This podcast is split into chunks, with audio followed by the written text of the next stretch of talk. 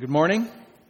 We are in um, Luke's Gospel, so you can open your Bibles to Luke chapter 9. And as you're turning there, uh, let me ask you a question. When we say the word, or when you hear the word disciple or discipleship, that's a churchy word, right? What comes to mind? How would you define it? Now, you might think of a of a follower, someone who follows someone else. You might, in your mind, picture a super fan, all decked out in the gear of their favorite person or team. Maybe you're thinking of someone who maybe studies or subscribes to someone else's philosophy or theology. They're, they're a disciple of so and so because they listen to them and read their stuff and follow them. And if you've been uh, married for any length of time, you found out that you spend enough time with someone, you maybe start to act a little bit like them. You start to share some of their mannerisms and their idiosyncrasies, funny words that they used to say, or words you thought were funny, the way they said them now come out of your mouth. Right? When you spend time with someone, when you're focused on someone, when you're following closely or you're with someone together, you start to look alike. So today, when I'm using the word disciple, I'm specifically trying to ask what is a disciple of Jesus? Our mission as a church is to, by the power of the Holy Spirit, make disciples of Jesus who make disciples of Jesus through the gospel. That is, through the good news that Jesus died to save sinners, that Jesus was raised again to eternal life, that those who have faith in him partake, we share in both his death for our sins and in his life that we might gain resurrection and eternal life as well. So uh, we actually have a simple definition of disciple that we use. It, it says this A disciple, in this case, a disciple of Jesus, is a person who has been reconciled, meaning made right, reconciled into a relationship with God through new birth by trusting in the gospel and is subsequently growing in a love for God and love for others. So, a disciple is someone who, in trusting Jesus, partakes, is, is a participant in the forgiveness, the death, and life of Jesus, and starts through time, over time, by His grace, starts to look like Him, and sound like Him, and act like Him, growing in a love for God and a love for others putting off the old and putting on the new, bearing the fruit, if you will, of being a disciple. And the longer a disciple walks with his teacher, the longer and more closely disciples spend time with those they are following, learning from them, doing the things that they do, the more the disciple looks and sounds, maybe even smells like his teacher. Right? And that helps us as we look at this passage today in Luke chapter 9 because the definition of disciple here is being expanded for these people who've been following Jesus for a while. They're realizing that being a disciple isn't primarily determined by theological proficiency. How much do they know? What have they heard Jesus say, and can they repeat it? It's not merely or primarily determined by that, and it's not merely determined just because they hang around a lot with him, just proximity. True discipleship, Jesus is opening up for his disciples and for us. True discipleship is marked by obedience to the call of Jesus to preach the gospel and to practice mercy. And true disciples will be supplied sufficiently by both the power and provision, of God. That's going to be our, our framework for today. So, let's read our passage, Luke chapter 9. We'll read verses 1 through 9. This is the word of the Lord for us today. Luke chapter 9. And he called the twelve together and gave them power and authority over all demons and to cure diseases. And he sent them out to proclaim the kingdom of God and to heal. And he said to them, Take nothing for your journey, no staff, nor bag, nor bread, nor money, and, and do not have two tunics. Whatever house you enter, stay there, and from there depart. And wherever they do not receive you, when you leave that town, shake off the dust from your feet as a testimony against them. And they departed and went through the villages, preaching the gospel and healing everywhere. Verse 7 Now Herod the tetrarch heard about all that was happening, and he was perplexed, because it was said by some that John had been raised from the dead, and by some that Elijah had appeared, and by others that one of the prophets of old had risen. Herod said, John I beheaded but who is this about whom I hear such things? And he sought to see him. This is God's word for us today. Now, like I said before, Jesus is expanding the definition of disciple for these men who've been following Jesus around.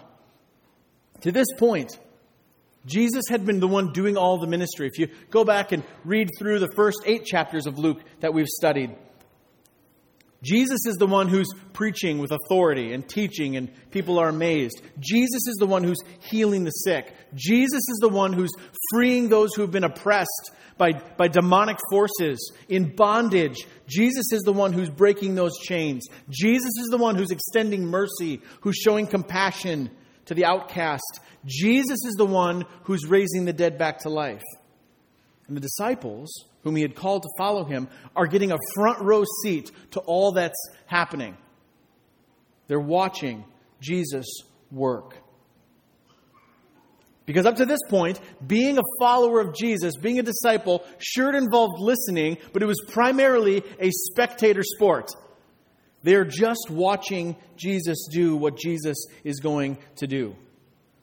Yes, they had to listen, Jesus taught with authority. You can bet because we know that they would pull aside and say, Can you explain that to us a little more, Jesus? That was a little hard to understand. Right? Because he spoke with both authority and he spoke in parables, which we've talked about. They asked questions. But up until now, being a disciple of Jesus seemed to mostly consist of following where he went and just being amazed at what he was doing. That sounds like a pretty good gig. But here, in Luke chapter 9, Jesus opens up a new chapter for his disciples on what it means to actually be his disciples. It's not enough just to follow him around, it's not enough just to be near him, not just knowing what and believing the things that he said and did and taught. But now, these really ordinary men were being sent out. They were called to, to go out and to say and to do the things that Jesus had been saying and doing. Now, we don't get an insight here into the internal emotions or psyche of the 12 who are being sent out.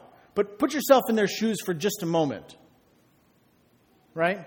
We've seen Jesus do amazing things. We've heard him say things that just are mind blowing realities of the kingdom and of fulfilling of Old Testament prophecy. And now you're asking us to what? Right? So the nature of being his disciple is being expanded. And it shows us that disciples are not only called, but they're also commissioned. There's two parts now, not just being called to Him, but also being commissioned by Him as ministers, as missionaries, as ambassadors of this kingdom. And this is where it has implications for us. So, this is the first thing we see. Disciples are both called and commissioned. In chapter 9, verse 1, we read that Jesus called the 12 together. This is echoing back to his individual calling of them to say, Hey, Peter, leave your nets and, and come follow me. Matthew, just close down the tax booth and come and follow me. Remember, these weren't super special people, these were just ordinary guys. What makes the difference in their lives is that Jesus has called them to himself. That's what marks them as different. And this calling together, gathering them together, reflects that idea and likely shows us that there was a lot of work to do. Remember, many of these men had families. Leaving their nets and following him didn't mean that Peter still didn't have obligations to his family for their fishing business. So whether it is that they were maybe, hey, between uh, healing this guy and raising that guy, let's, uh, I'm going to go home for just the weekend and make sure everything's cool, and then I'll come back and join you again. We, we don't know, right? It could also be that there's just so many people. Remember, crowds of people have now gathered every time they get together. And so the work of meeting with people and caring for them and showing compassion and mercy, they were likely spread out amongst all the needs that were there. But Jesus calls the 12 together, his, his core team, if you will. And in verse 2, Luke says, and he sent them out. So, what it means to be a disciple is not only being with Jesus, but being sent by Jesus. And this is what they were commissioned to do. Look at verse 6. They went through the villages. The Gospel of Mark tells us that they went two by two. Luke just tells us that they went. Mark helps us uh, by telling us that they paired up. It was a buddy system. I'm always in favor of a buddy system. They went out two by two, partnered up into teams, and went to town, town to town, village to village, and this is what they did preaching the gospel and healing everywhere. Essentially, they were saying and doing what Jesus had shown them for months, what he was saying and doing. So he sends them out to preach the gospel. In order to remember it, I've alliterated it, and practice mercy. preach the gospel and practice mercy. And these, I think, are basic essentials of the, the commissioning of disciples. Disciples are called to Jesus, and disciples are commissioned by Jesus primarily to do two things to preach the gospel and to practice mercy. We read in Matthew 28 references the Great Commission. Go therefore, make disciples, baptizing them in the name of the Father, the Son, and the Holy Spirit, teaching them to obey, Jesus says, all that I've commanded. And what were those things? Well, to love the Lord your God with all your heart and soul and mind, to love your neighbor as yourself, to lay down your life and your preferences for the sake of others, to boldly proclaim that the only hope, the only freedom from sin, the only freedom from oppression, for, for new life now and eternal life in glory is found in the life, death, and resurrection of Jesus. Loving your neighbor and preaching the hope that we have in Jesus. That's it. Luke, who wrote the Gospel of Luke, also wrote in the book of Acts, or wrote the book of Acts. Um, so if you, if you want to do a uh, read as you're reading through, I know we're past that already in our New Testament reading plan, but if you ever want to take the time and just read Luke and Acts just back to back, it's phenomenal. It's like chapter 1, chapter 2. It's, it's really great. And in Luke, Act, or excuse me, Luke writes in Acts 1, when Jesus is, is about to be taken up, ascended into heaven, he says this You will be my witnesses in Jerusalem and in all Judea and Samaria and to the ends of the earth. He is commissioning them out as ambassadors to bear witness to both the gospel and the mercy of God. This, I think, is the universal commission for every disciple of Jesus. From the time Jesus walked on the earth commissioned his disciples, and then ascended to heaven until the time when Jesus will come back. Hallelujah. Make war with his enemies, defeat them, and usher in the fullness of the glorious kingdom. Every disciple of Jesus is called to preach the gospel and to practice mercy. I think I'm pretty safe ground to say this is our commission as well. We are called according to God's mercy. We are called by the, the preaching of the gospel, right? You heard the message of Jesus, and in his grace, respond in faith because someone preached the gospel to you. And as a follower now of Jesus, you are being equipped and empowered to understand Him, to grow in Him, to love Him, to, to be equipped to, to learn to use what God's given you to serve others, and he has commissioned us to preach that same gospel to others and extend the practice, the act of mercy. Dis, the, and that kind of mercy displays the power of the gospel at work in our lives, all to the glory of God. Now, this particular instance was new and unique in the life of the disciples. Remember, to this point, they were spectators. And Jesus gives them some specific instructions for this particular instance. Look at verse 3. You may have found this interesting as we read through it. And Jesus said to them, Take nothing for your journey no staff, no bag, nor bread, nor money. Don't take two tunics. Let's stop there for a second. Jesus has called together the 12 and tells them with some urgency okay, guys, you're leaving like right now from here to go to preach the good news of the kingdom of God, just like I've shared with you. I want you to place your hands on the lame and the sick and pray for their healing. But don't go home and pack a bag and get your extra things. Just go now, taking what you have. Travel light, Jesus is telling them in this instance. Now, I just said that the command to preach the gospel and to practice mercy is, I believe, universal for followers of Jesus. But I don't think it travels over into, but take no food or staff or an extra coat. I think that's a little situationally specific, and here's why I say that. Because if you read a little further in Luke, Luke chapter 22 to be specific, Jesus actually talks about this commissioning in Luke 9 when he's commissioning his disciples again for what's going to be a longer lifetime of, hardship in being commissioned.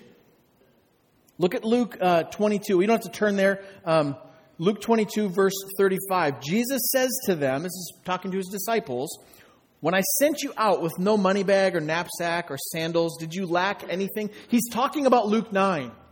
When I sent you out before and I told you, don't take anything extra, just go he asks them a very interesting question. When I sent you out before, did you lack anything?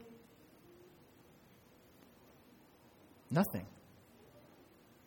N- nothing, they said. We had everything that we needed. In verse 36, he said to them, But now, let the one who has a money bag take it, and likewise a knapsack, and, and let the one who has no sword sell his cloak and buy one for I tell you that this scripture must be fulfilled in me, and he was numbered with the transgressors, for what is written about me has its fulfillment. He's giving them a preview of the hardship that is to come for followers of Jesus, starting with him. They're going to they're going to kill me first, and then they're coming for you. And then he said, Look, Lord, we have here are two swords, and he said to them, It is enough. Now, here's why I say that some of the instruction in Luke 9 is situationally specific. In Luke 9, Jesus says, Don't take a bag.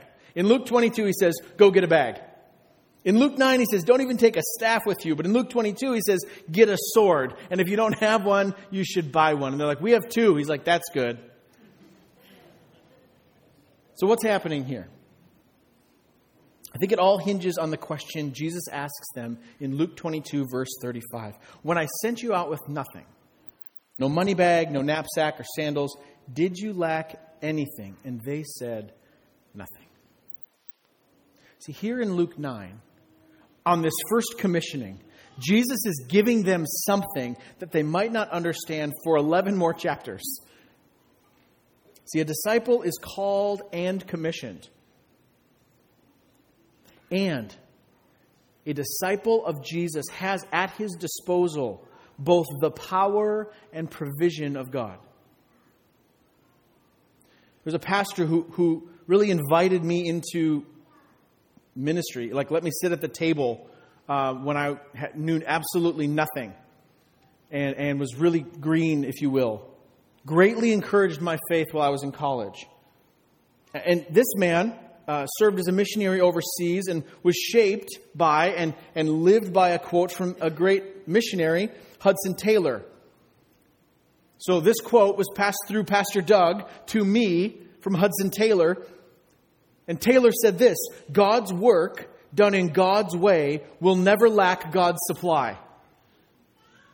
God's work done God's way will never lack God's supply. Or to put it into positive, will always have God's resources. See, Hudson Taylor and my friend Doug, believed that God had called them and commissioned them to continue his mission wherever he sent them.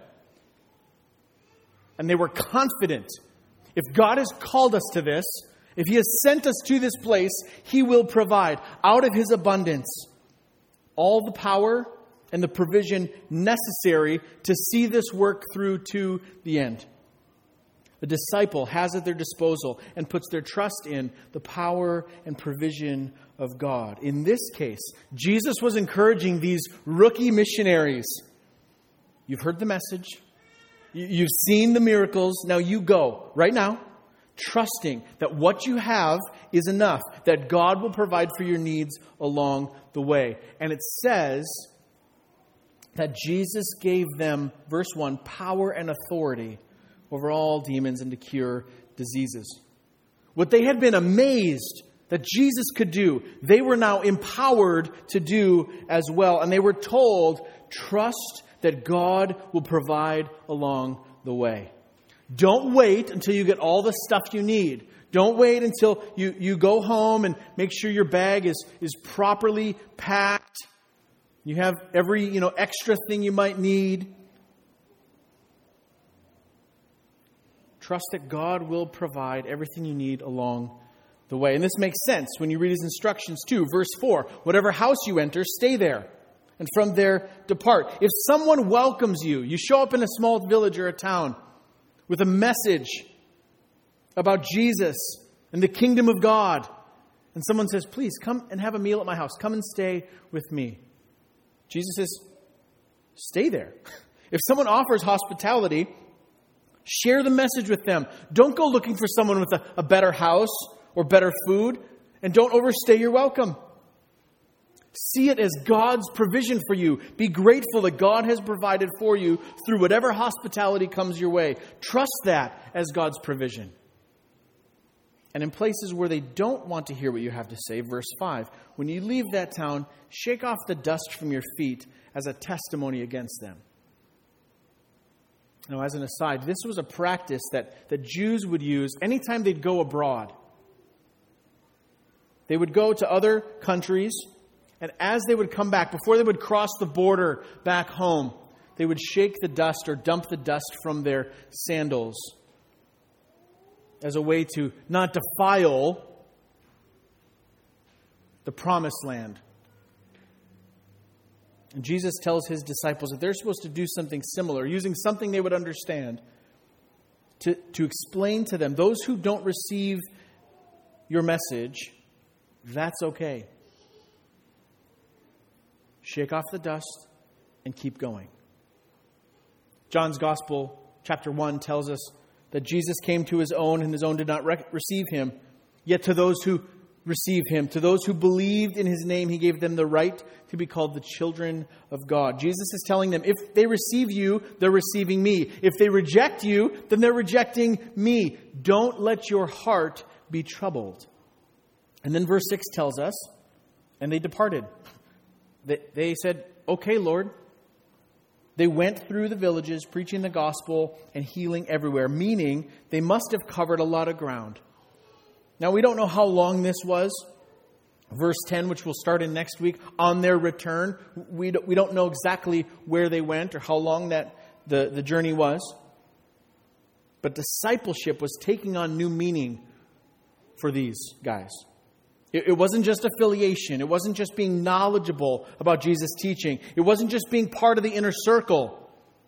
True discipleship did involve all these things, but now it also involved being sent and continuing to preach the gospel and practice mercy. This, I believe, is a good filter for us as we assess our own walk, our own posture, our own reality as disciples of Jesus. Because I think we can get our heads around the called part, right? We celebrate regularly when we gather for worship as part of our liturgy, as when we celebrate baptisms. I point here where the tub might be, right? We celebrate the called part, and rightly so. The mercy of God, that He would extend it to us, to welcome us in, to call us His own, to call us His beloved sons and daughters. Seeing God's mercy to us, that we can be forgiven for our deepest sins, that we could have redemption from our greatest failures, is a remarkable reality. And it's worth celebrating. Don't, don't misunderstand me. I don't want to stop singing and singing about and celebrating God's mercy to us. But discipleship isn't just about being called out of darkness. We're called into the light, into a new and better kingdom. And as participants in this new life, as citizens of a better kingdom, we are also carriers of its core reality. And that's this that the gospel of Jesus turns us from dead to life, transfers us from death to life. And that that message needs to be heard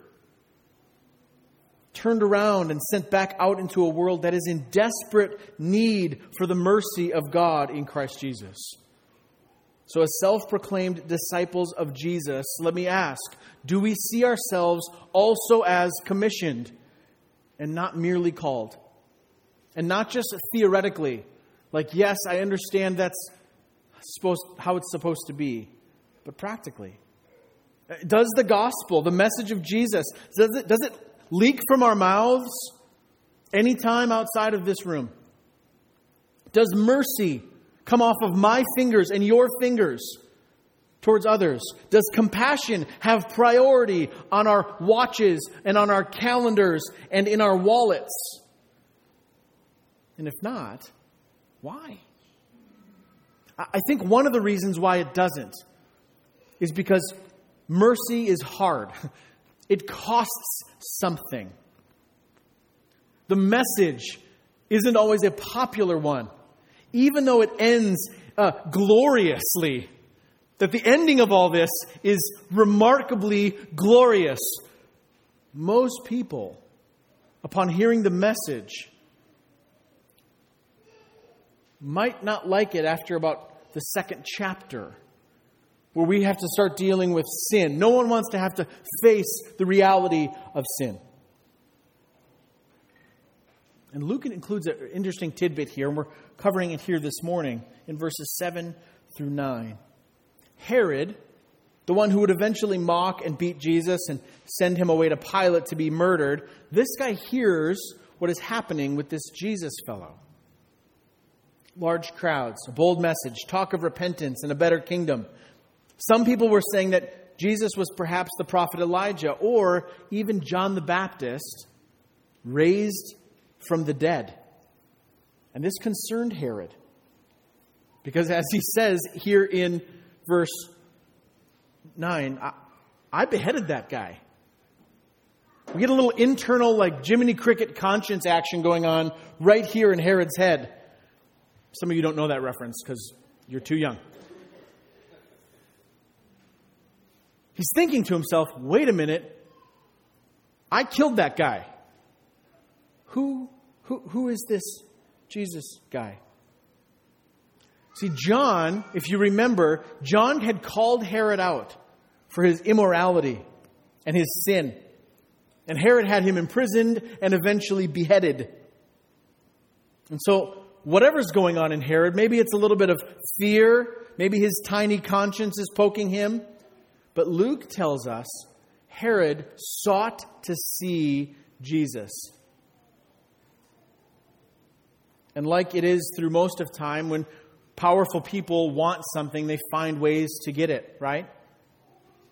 So Herod, who's a r- ruler here in this region, is seeking now to see Jesus. So not only is Jesus now at risk, but so is everyone who would associate themselves with him. These disciples who were sent out did not know it yet. But being a disciple of Jesus would cost them everything. Right now, they're flying high. They're, they're preaching a message that people are listening to. They're praying for people and laying hands on people. And people who haven't walked for, for years are standing up. People who have been blind since childbirth are seeing with eyes for the first time. Dead girls are coming back to life. These guys are thinking, we're winning.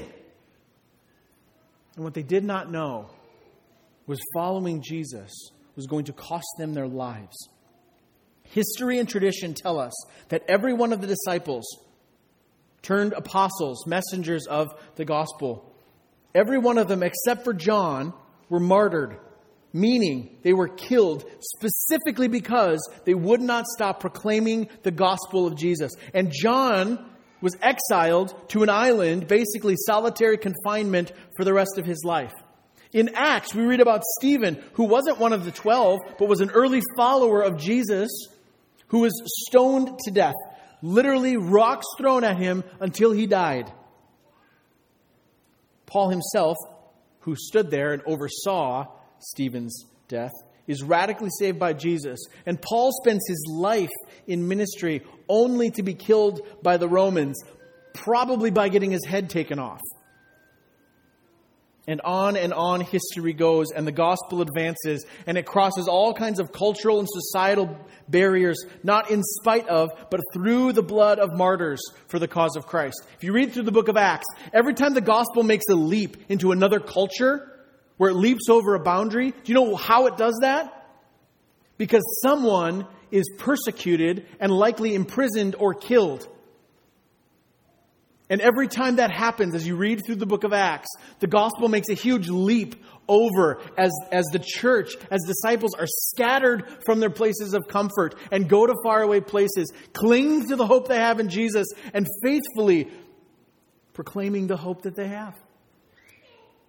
In fact, in, in Acts 1 that we just read a moment ago, when Jesus is commissioning his disciples to carry on the mission, then the message, and he says, You will be my witnesses the Greek word there, sorry to get all nerdy on you, that we have in English as witness is a word martus,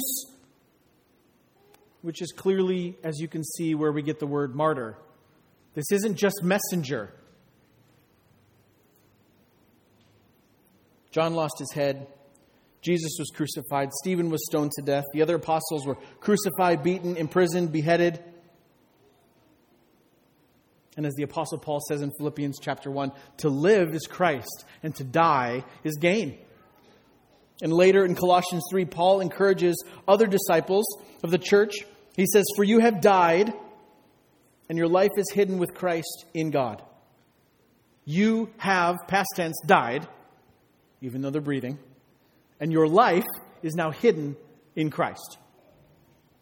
And when Christ, who is your life, appears, then you will also appear with him in glory, which prompts us to answer a, or ask a question.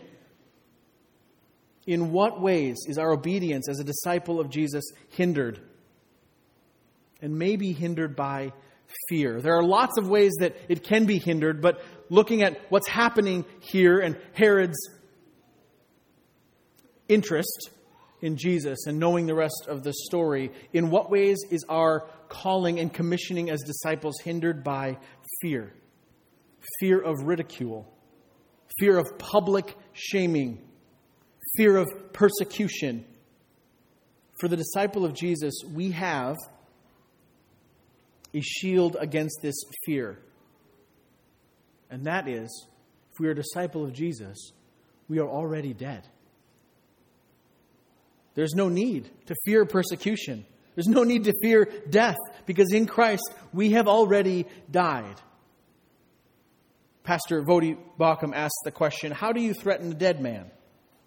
A man who truly believes for me to live as Christ and to die as gain. How do you threaten that man? The answer is you can't. The problem with most of us, he says, is that we're not dead yet. To which I say, ouch. Does our definition of discipleship contain not only the calling, but also the commissioning? And do we live as if we believe that we have the full power and provision of God at our disposal to accomplish the mission that He's given us? This is a question that I can ask in generalities, but each of us has to answer in specifics. Am I content to sit comfortably in my calling? Without ever venturing into the costliness of sharing the gospel, of preaching the gospel, without ever sacrificially giving mercy, practicing it with others? If so, if I'm content to sit comfortably in my calling, why is that?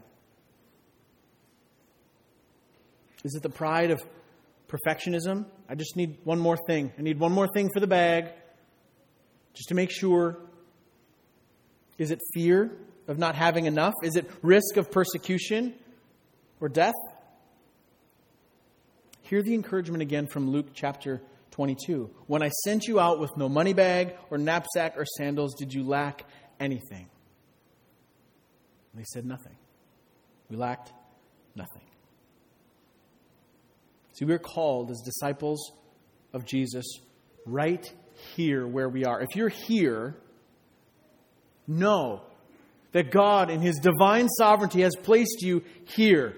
He has called you His own, and He has called you here, where you live, in your job, in your classroom, in the family that you're in. In this neighborhood, in this city, in this state, in this Midwest region, in this country, on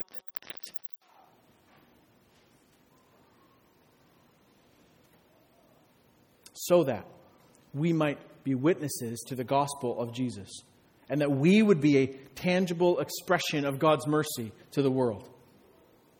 See, being a disciple of Jesus isn't primarily determined by our theological knowledge or our proficiency. It's not by our nearness or proximity to Jesus. But we are being called and commissioned as disciples, marked by obedience to the call of Jesus to preach the gospel and to practice mercy, and we will be supplied sufficiently by the power and provision of God for all that we need. And what is the end goal of Jesus sending his church? What's the end goal of disciples to carry on the message and the ministry? He calls and commissions his people so that the invisible church might be made visible through the preaching of the gospel and the practice of mercy, supplied by the abundant provision of God. He has saved us, He is sanctifying us, and He, is sending us. May the Lord work conviction and courage in us as disciples for His glory and the advancement of His kingdom. Would you pray with me?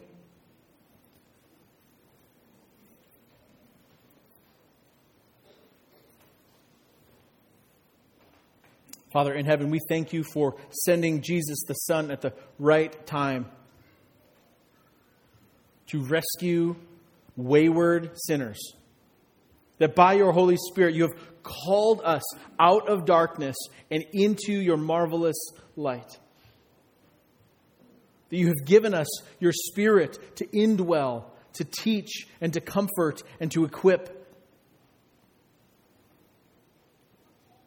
And I thank you that in your divine wisdom have chosen the means of your church to, to send disciples of Jesus out with this message and this ministry of, of mercy.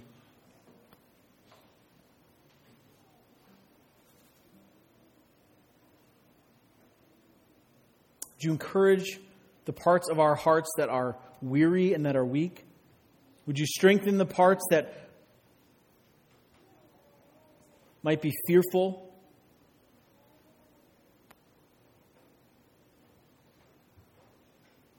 Help us to see what you've called us to as so great and glorious that the only response is one of saying, Lord, I'll follow you wherever you go. Encourage us now as we come to the table, seeing and tasting tangibly the grace of God to us in Jesus. It's in His name we pray. Amen.